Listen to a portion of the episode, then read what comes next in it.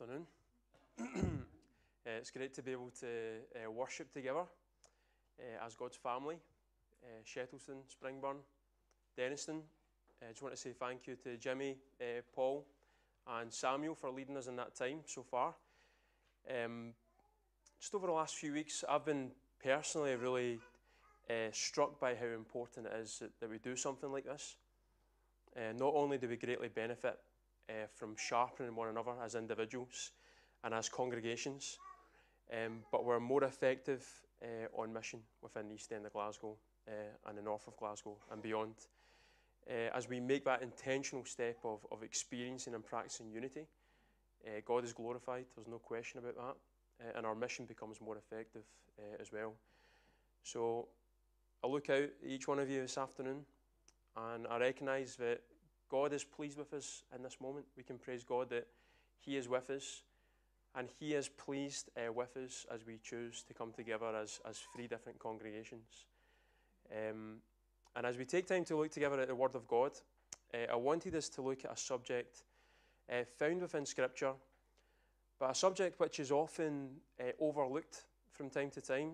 Um, this subject, when properly held in our hands, can change our lives uh, but we so often fail to understand what the Bible means uh, when we talk about this subject. Um, my guess is if you're connected to the life of this church or our church, or you've been to church before, you've probably heard this phrase being used, but you don't have a category in your head as to how to use it and when to use it. That's been my experience. I'm guessing this has been your experience as well. Uh, this afternoon, we're going to take time to think about the majesty of God the majesty of God. So, a nice light subject for us at four o'clock on a Sunday. Um, and as we take time to think about this subject of the majesty of God, uh, I would want to offer you this definition, okay? So, a definition which I hope will be helpful for us is this The majesty of God is the reality of God and His supreme greatness, authority, and sovereignty, as different from and far above all that He has made. Let me read that again. The majesty of God is the reality of God and his supreme greatness, authority, and sovereignty, as different from and far above all that he has made. So, what a subject matter for us to look at uh, today. We're essentially asking a question this afternoon who is God? Who is God? And I'm going to suggest to you this afternoon there is no other question more important than that one. Uh, how we answer that question affects everything of this life and everything of who we are and all of how we choose to live this life today. If we have a, a high view of God, then we're going to have a high view of other people's lives and how we should live our own life. And equally, if we have a low view of God, then we will also have a low view of other people's lives and how it is we should live. So, how you and I understand God will determine the content of our moral framework our relationships, what we prioritize in life, how we spend our money. In fact, every area, every single detail of this amazing thing that we call life will be impacted by how we answer that question who is God? Uh, so don't misunderstand what we're doing this afternoon. This is not just some theological study as to the nature of God. We're not doing that. Uh, this is a probing of our heart and mind to see if God's reality is also our reality. Uh, is there this undeniable connection between our life and the doctrine we say we believe? Uh, to do this, we're going to dig into the Old Testament. Uh, some important words from one of the prophets. Uh, we so often overlook and avoid body swerve, the Old Testament, out of a fear that it is too vast for us to understand. There is so much content within the Old Testament and we can look at it, we can read it, we can try and study it, and we can at times be overwhelmed by it. Its language can be too weighty. And we think often that we need to be in hours and hours of biblical study to understand it. But Jesus said of the Old Testament that all of it, all of it points to Him. All of it points to Him. It's just as inspired as any other inspirational verse you might find in, in the New Testament. So this afternoon, let's take some time to look together at the majesty of God, and we're going to listen to the words of the prophet Isaiah, Isaiah 40 and verses 9 through to 31. We read this, and it'll be up on the screen for us as well. So, Isaiah 40, starting in verse 9. Uh, Zion, herald of good news, go up on a high mountain. Jerusalem, herald of good news, raise your voice loudly. Raise it, do not be afraid. Say to the cities of Judah, Here is your God. See, the Lord God comes with strength, and his power establishes his rule. His wages are with him, and his reward accompanies him. He protects his flock like a shepherd. He gathers the lambs in his arms and carries them in the fold of his garment. He gently leads those that are nursing.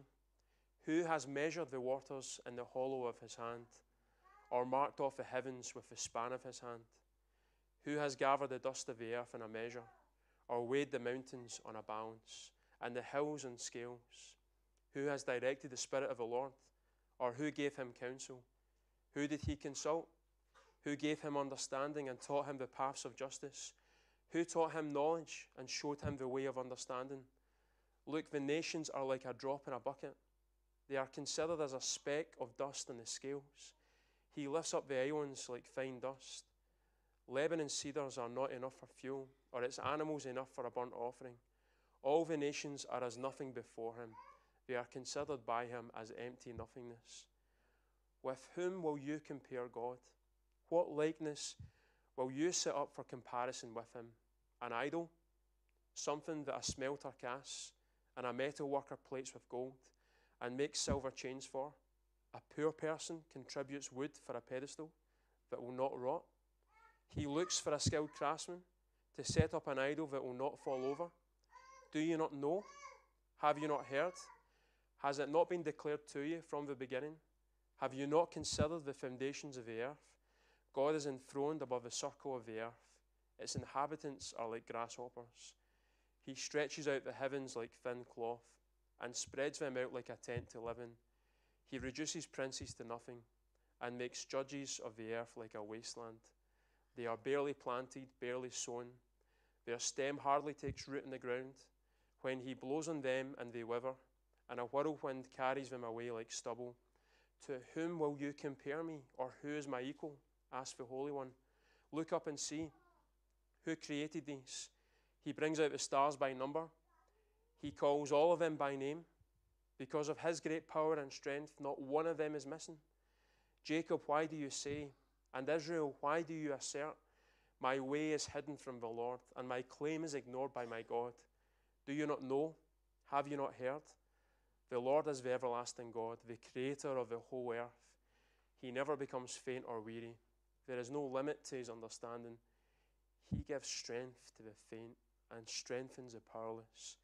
Youths may become faint and weary, and young men stumble and fall, but those who trust in the Lord will renew their strength. They will soar on wings like eagles. They will run and not become weary. They will walk and not faint. Amen. So, Father, we, we come before your word and we thank you for it. And we ask that as we now just take some time to understand what your word says, to unpack it, that, that your spirit would fall upon us and work in us and shape us and convict us. Lord, would you use this time in a way that, that we can say that your kingdom has come and your will has been done in this place, on earth as it is in heaven. We ask this in Jesus' name. Amen. Well, this afternoon, through our passage, um, I want us to see uh, that we cannot compare God uh, to anything else, anyone else. God is incomparable. Uh, and there are three areas of focus for us as we, as we reflect on his incomparability. Our God is incomparable in his power, number one. Our God is incomparable in his person, number two. And our God is incomparable in his pastoral care, number three. So his power, his person, and his pastoral care. And as we think about these three titles, I want us to see a key component of what Isaiah does here within this passage. There are two verses, verse 18 and 25, that act as connection points between the beginning, the middle, and the end of our passage. So in verse 18, we read, With whom will you compare God? What likeness will you set up for comparison with him? So God, through Isaiah, is saying here, in light of my great, my great power, who are you going to compare me to? In light of how great I am, who on this earth are you going to compare me to? And what follows from this question is when I focus on the person of God, right up until verse 24. Then in verse 25, we read God through Isaiah speaking these words To whom will you compare me? Or who is my equal? asks the Holy One. God is telling his people, in light of my personhood, in light of my personhood, who can you compare me to? All of which is a helpful lead into God's incomparable greatness through his pastoral care, which is what we read in verses 26 through to 31. So that's basically the connection between all three of these topics within this passage. And so I hope we see that these two verses are the connectors to the incomparable attributes of God. And when we come to terms with these incomparable attributes, honestly, that, that should change our lives. Even if we say that we have followed Jesus for a long time, when we truly come to terms with what Isaiah says here, our life should be transformed as we are open to what God has to do to us through His Spirit. So, number one, our God is incomparably great in His power. In His power. And our passage begins um, by looking at how God, compared to nature, is an incomparably great God in His power. And we read of this in verse 12. Uh, Isaiah says this Who has measured the waters in the hollow of his hand, or marked off the heavens with the span of his hand? Who has gathered the dust of the earth in a measure, or weighed the mountains on a balance, and the hills on the scales? So, water, East End translation, water or water. Uh, Isaiah says that all of the water in this world is incomparable compared to God. So let's just think about that for a moment. Um, 70% of planet Earth is covered in water, which is on a constant cycle. So it evaporates from the ocean, it travels through the air, it rains down on the land, and then it flows back into the ocean. It's almost like someone designed it that way. Get this there are 326 million trillion gallons or 1,260 million trillion litres of water on the earth. So that's a massive amount of water, enough to baptize someone. Uh, God says that He measures that 1,260 million trillion litres of water in the hollow of His hand. The hollow of His hand, 1,260 million trillion litres of water in this part. That's nothing to God. God is utterly incomparable. And as we read on, God through Isaiah says that He marks the heavens with a span. A span. Do you know what a span is? A span is the distance between your thumb and your pinky. So basically, this. So to God, the entire universe is like being from here to here. That's how God measures the universe. Get your head around that this afternoon. And that's incredible when we try and come to terms with how big our universe actually is. So we, we understand that, that this, I feel like I'm doing one of these rocker things. We understand that, that this is how God measures the universe. It's a descriptive way of, of how great God is.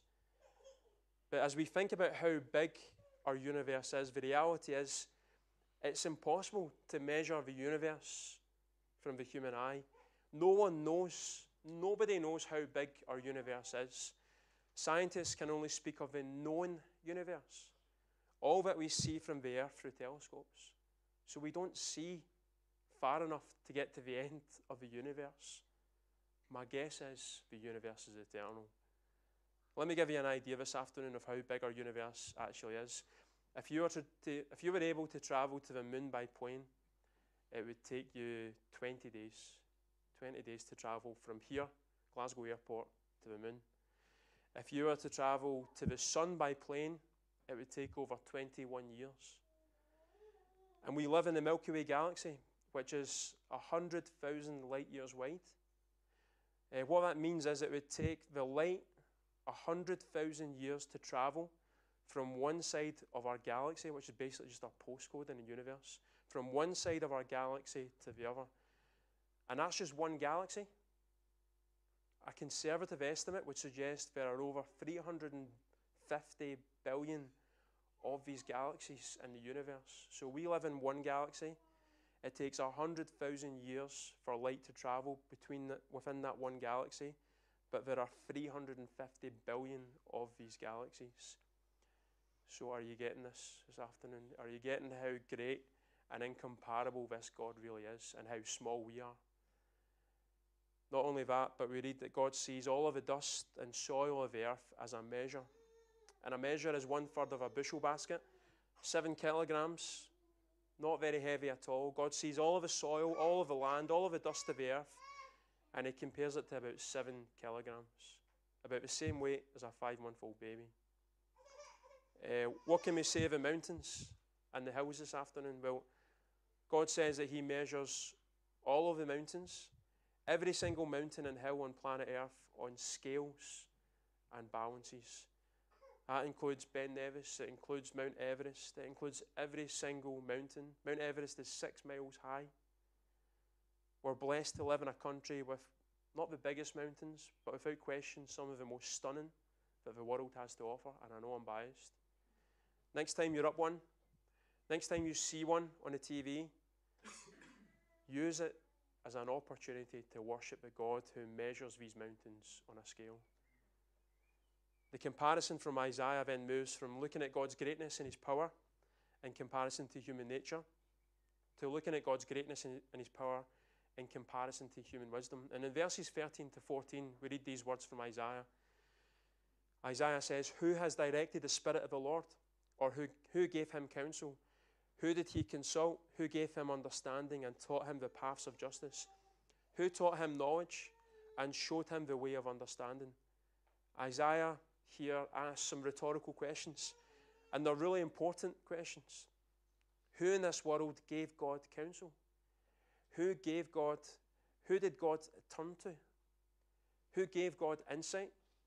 Who taught God justice, knowledge, and understanding? The answer is no one did. No one did. God is a source of all justice. He is a source of all knowledge. He is a source of all understanding. All justice, knowledge, understanding trace back to this incredible God. And we will never, ever fully and completely understand that God is a source of all justice, knowledge, and understanding because none of us ever begins our lives having knowledge and understanding. It is something that we, to a lesser or greater extent, acquire as we get older. The reality is that God is unlike any other human being. There is no beginning to God. He has always existed. He has always known. He has always understood and he has always possessed justice. These are God's eternal attributes from eternity past to eternity future. So when you try and understand God in that way and in that light, that should cause us to worship. When we see how our God is incomparable in that particular way, it should cause us to worship. I hope it does cause you to worship. It's not just the case that God knows and understands all things. But his knowledge and understanding is eternal as God is eternal. They are an integral part of who he is. And how often do you and I, how often do we doubt whether God knows what he's doing? Mean, it's quite incredible as we spend time looking at this passage, and yet how often we ignore this passage and we doubt what God is doing. As we look at our lives, we carry all these different questions, and it's okay to have questions. But it's so important that in light of these questions, we turn to God and we seek Him as the one who is a source of all knowledge, wisdom, and understanding. The next time you're tempted to doubt God, remember, remember, He is the personification of wisdom. And in His wisdom, He invites you and I to trust Him with all that we are and with every detail of our lives. That's my invitation to you this afternoon. Trust Him. He is a source of all wisdom. In Christ, He is a personification of wisdom. So trust Him today in the midst of what you're facing. There's no other pathway, there's no other way forward. It is God or bust for us. God goes on to compare His power to the nations of the world. And in verses 15 and, and verse 17, we read this, starting in verse 15 Look, the nations are like a drop in a bucket. They are considered as a speck of dust in the scales. He lifts up the islands like fine dust. And in verse 17, all the nations are as nothing before him. They are considered by him as empty nothingness. So Isaiah goes on to describe the nations of the world here. God looks at all the nations, He looks at all the people groups, He regards every single person, every nation, every people group as like a drop of water in a bucket. So, the incredible truth for you and I is that all the nations of the world are like dust, and the islands like even finer dust. Uh, when we compare God to the nations, we see so clearly that they are nothing to Him. In fact, Isaiah says the nations are less than nothing when compared to Him. So this afternoon, you may identify yourself as Scottish, um, and I'm kind of entering controversial territory here. You may identify yourself as Scottish. You may identify yourself as British. You may identify yourself as Scottish first, British second. You may identify yourself as British first, Scottish second. You may identify yourself as another nationality, and we do have other nationalities in this room. Whoever you are, wherever you're from, I want you to understand that infinitely more important than any of that is the fact that you're a child of God and you belong in God's kingdom. Amen. And I want to drive, I want that in my own life. I want that to drive me more than anything or anyone else. If I don't see that, then I miss out. I miss out on what it means to be a follower of Christ. Because Christ didn't die for me so I could get all caught up in my national identity. That's pretty embarrassing and pathetic. It's nonsense. Christ died for me so that I would become a child of God, and that would be my primary identity. So we're moving on from examining the incomparable greatness of God and His power to the incomparable greatness of God and His person, number two. And in particular, from this passage, we're going to focus on comparing God and His person to idols. So, verse 18, the prophet asks this Whom will you compare God to?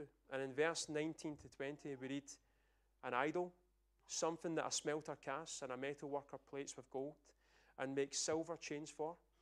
A poor person contributes wood for a pedestal that will not rot. He looks for a skilled craftsman to set up an idol that will not fall over.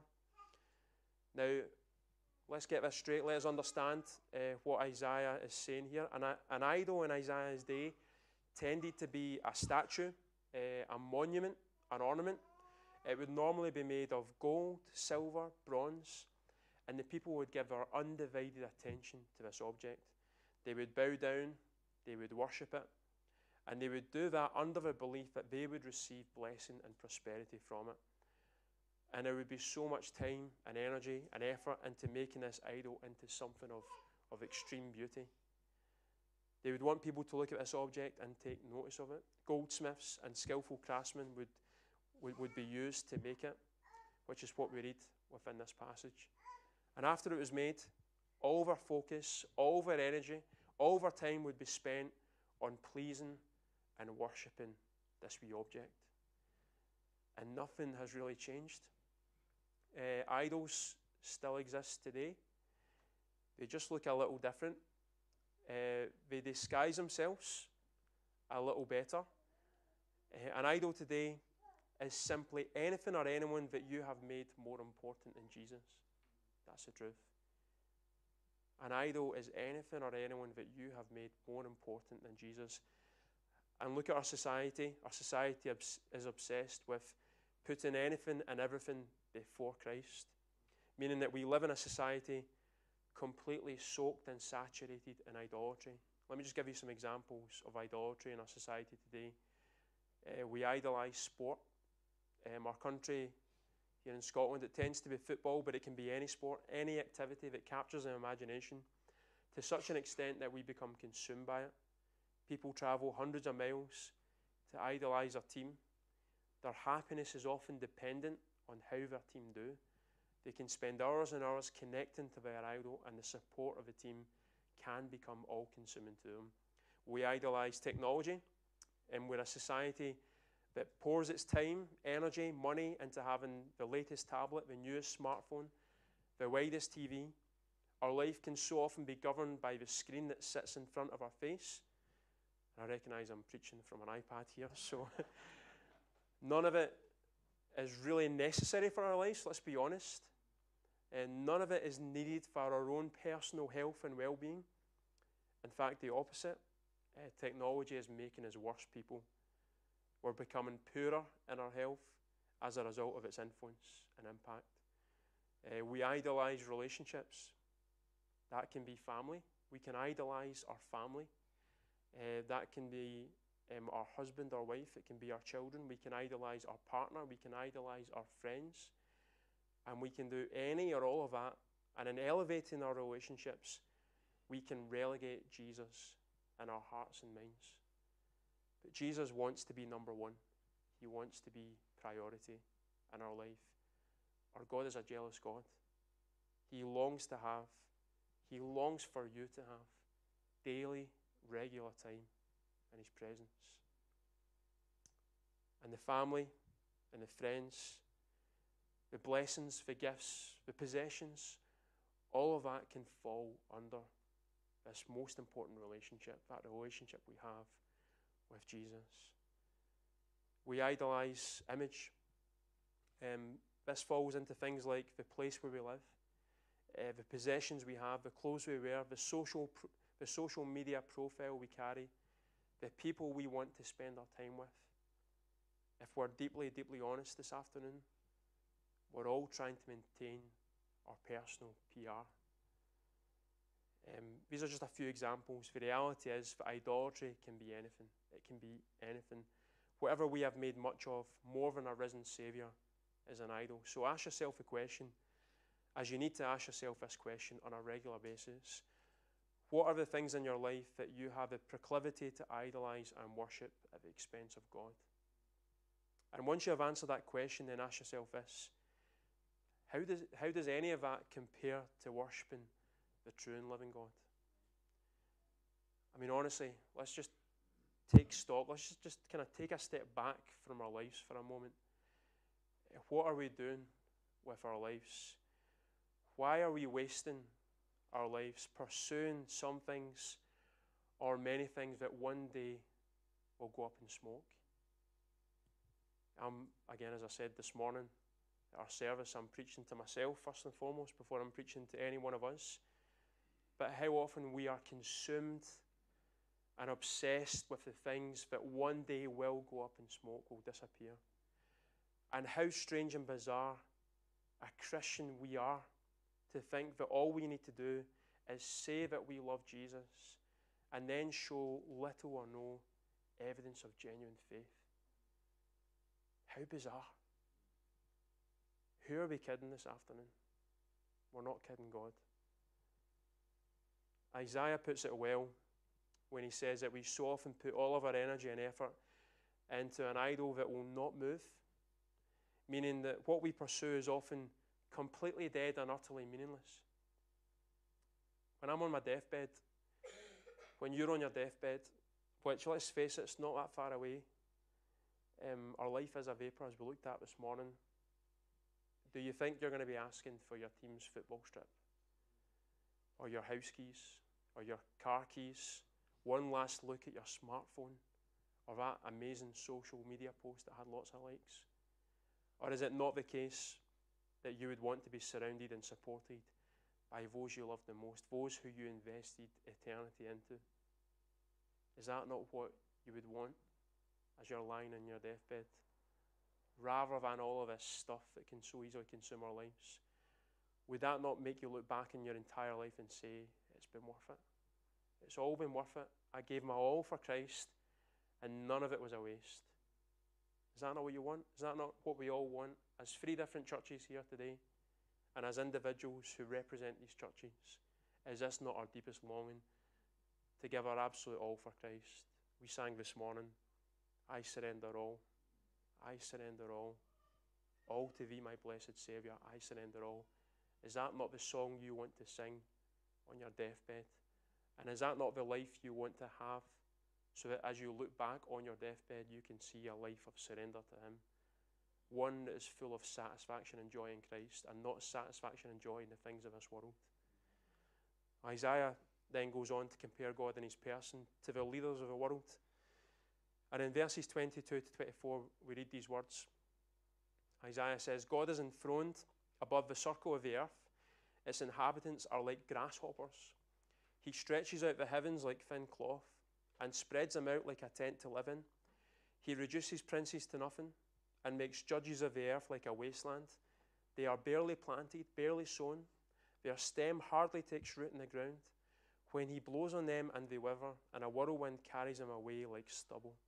So Isaiah says that God sits on the circle of the earth and he looks down on all of us. So we could say that God is looking down on this building right now, and we are all just like grasshoppers sitting on these chairs. I Don't know if you ever remember being a kid uh, and you would come across a worm or an insect or a spider, and it was maybe getting some food or something.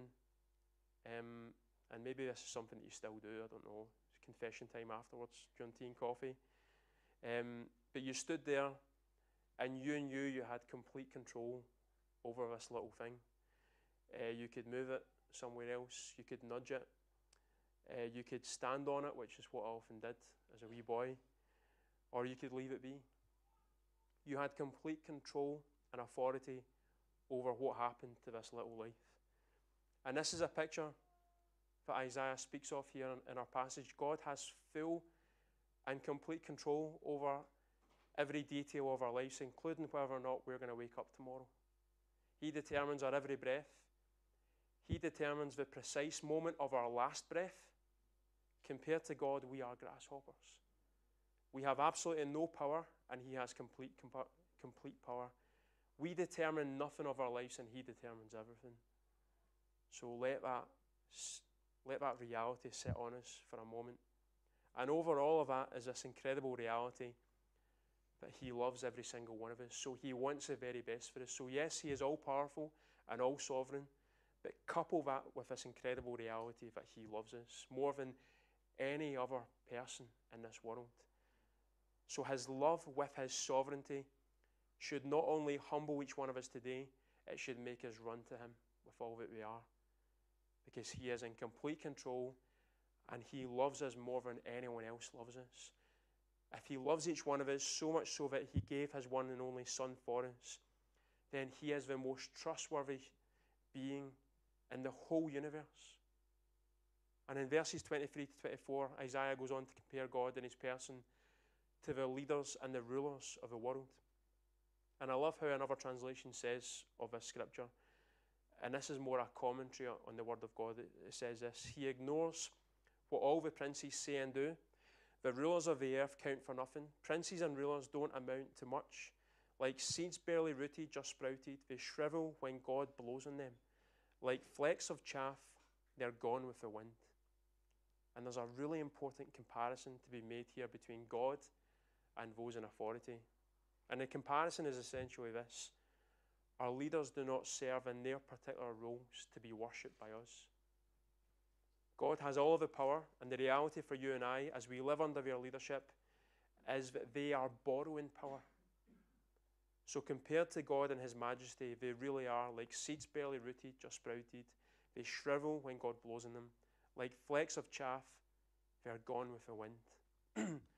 so, the leaders of our nation may be good or bad or indifferent. Our relationship with God and our confidence in God always remains the same. The majesty of God and the incomparability of God can only ever be understood when we see how great our God is in, in contrast to anyone who might have supreme authority over any given nation. So understand that today. So that's the second one power. And number three, final one our God is incomparably great in his pastoral care. Pastoral care. Isaiah moves on and he points us towards the depth of love and pastoral care that God has for all of his people. And he does this by comparing his love and pastoral care with those who are discouraged. And I wonder this afternoon are you discouraged? Are you discouraged? Um, let verses 27 and 28 be manna for your souls today. Isaiah says this Jacob, why do you say, and Israel, why do you assert, My way is hidden from the Lord, and my claim is ignored by my God? Do you not know? Have you not heard? The Lord is the everlasting God, the creator of the whole earth. Isaiah paints a helpful picture of someone who is discouraged and overwhelmed by the circumstances of life. So they recognize that God is real, they recognize God is sovereign, but they also recognize that their situation, uh, for whatever reason, is too much for God to step into and intervene. And so they say something to the effect of this My way is hidden from the Lord. God cannot help me in this situation. They also say something to the effect of this My claim is ignored by my God. Translation of both of those sentences God has left me to my own devices. I need to work this out myself. And I wonder this afternoon are these words ringing true for you today? Is this what you're saying in your heart right now? Are you in a place where you're saying, My way is hidden from the Lord, my claim is ignored by my God? Does it appear to be the case based upon how you feel, the circumstances that you're in the midst of, that God has hidden himself from you, or worse, God has abandoned you? If that's where you're at this afternoon, let me encourage you. Our God has not forgotten about you. Our God has not abandoned you. And so let not your feelings or your circumstances be the driver of your life. Let the Word of God. This afternoon, I invite you to take hold of these words in Romans 8 35 to 39. The Apostle Paul says, Who can separate us from the love of Christ? Can affliction, or distress, or persecution, or famine, or nakedness, or danger, or sword? As it is written, Because of you we are being put to death all day long. We are counted as sheep to be slaughtered. No, in all these things we are more than conquerors. Amen. More than conquerors through him who loved us.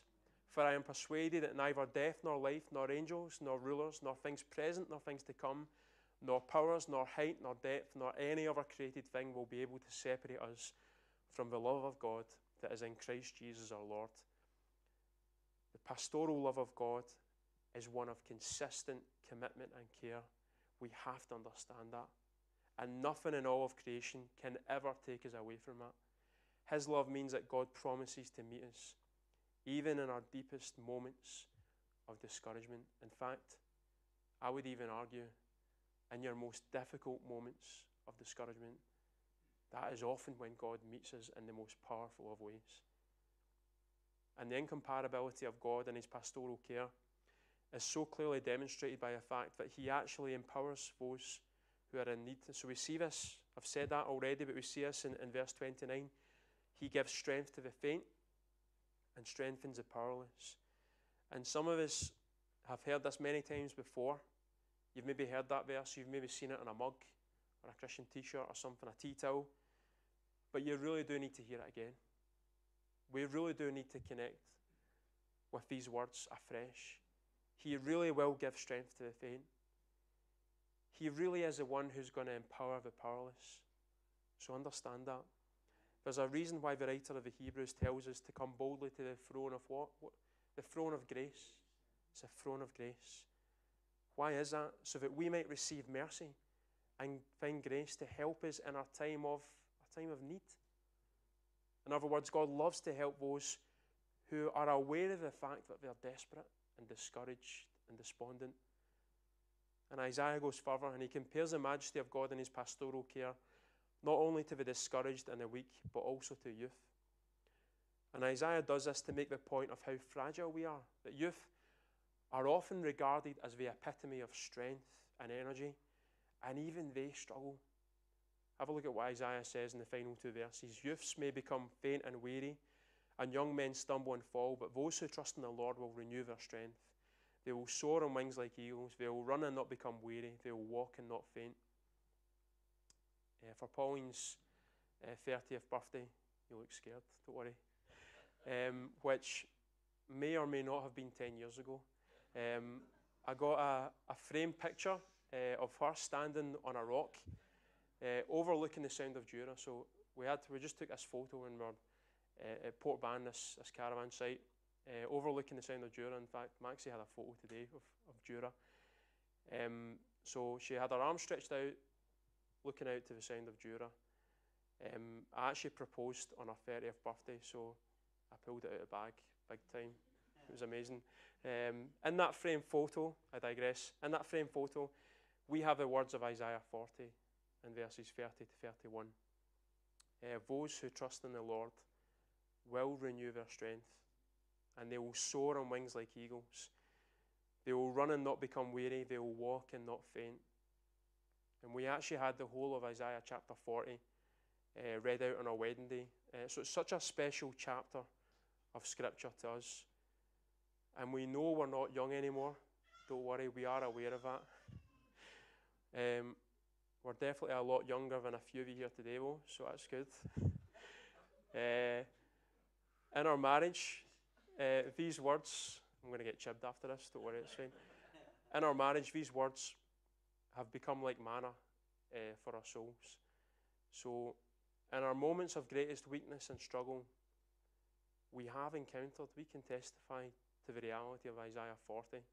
We have encountered moments of great victory in our moments of weakness. Why is that?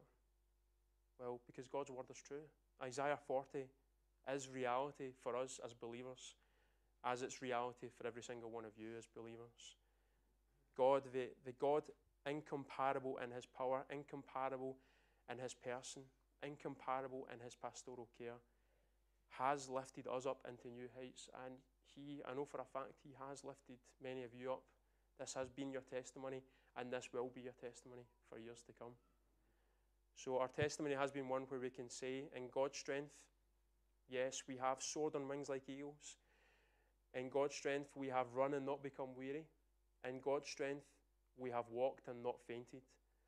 And so, understand this this afternoon. He's not going to leave you in your weakness and in your struggle. God's going to reach down today. He's going to lift you up. He's going to make you new so that you can testify to the goodness of God in your life. He's going to do that. It's a promise. God never lies. If He said it, He will do it. So trust Him today. What a God we have. Praise God this afternoon in mid May. We can worship Him. It's a beautiful day outside. We can worship Him in response to His faithfulness and goodness towards us. So, what we're going to do today, before we respond in worship, we're going to take the bread and the cup together as a response and almost as an act, as a declaration in our hearts. Today, we're going to say, God, I trust you. I've trusted you with my salvation. I'm going to trust you right now in this moment of my life. So, we do so recognizing that even though our God is, is beyond compare, He met us where we were at by living amongst us, by dying for us, by rising for us. So that if any one of us loves the Lord today, we can come and say, Thank you, Jesus. Thank you for your life. Thank you for your death. Thank you for your resurrection. If God has done this, then He can do this. He can do something today in the midst of what we face. So it was on the night in which He was betrayed that Jesus took the bread and He broke it. And He said, This is my body, which is for you. And in the same way, he took the cup and he said, This cup is a new covenant in my blood. As often as you drink this, do so in remembrance of me. So as we take this bread and drink this cup, we say, I hope we can say, Thank you, Jesus, for all that you have done for me. Thank you for the fact that, that you are helping me right now. And, and even though I might not understand what's going on, even though I, I don't understand how you're going to help me, I trust you. As often as we take this bread and drink this cup, we proclaim the Lord's death until he returns. So let us worship him together. Let's begin by taking the bread. Um, and then after we've taken the bread, we're going to take the cup and hold on to it and drink together as one. We're going to drink together as a family. So the body of Christ, which is for you.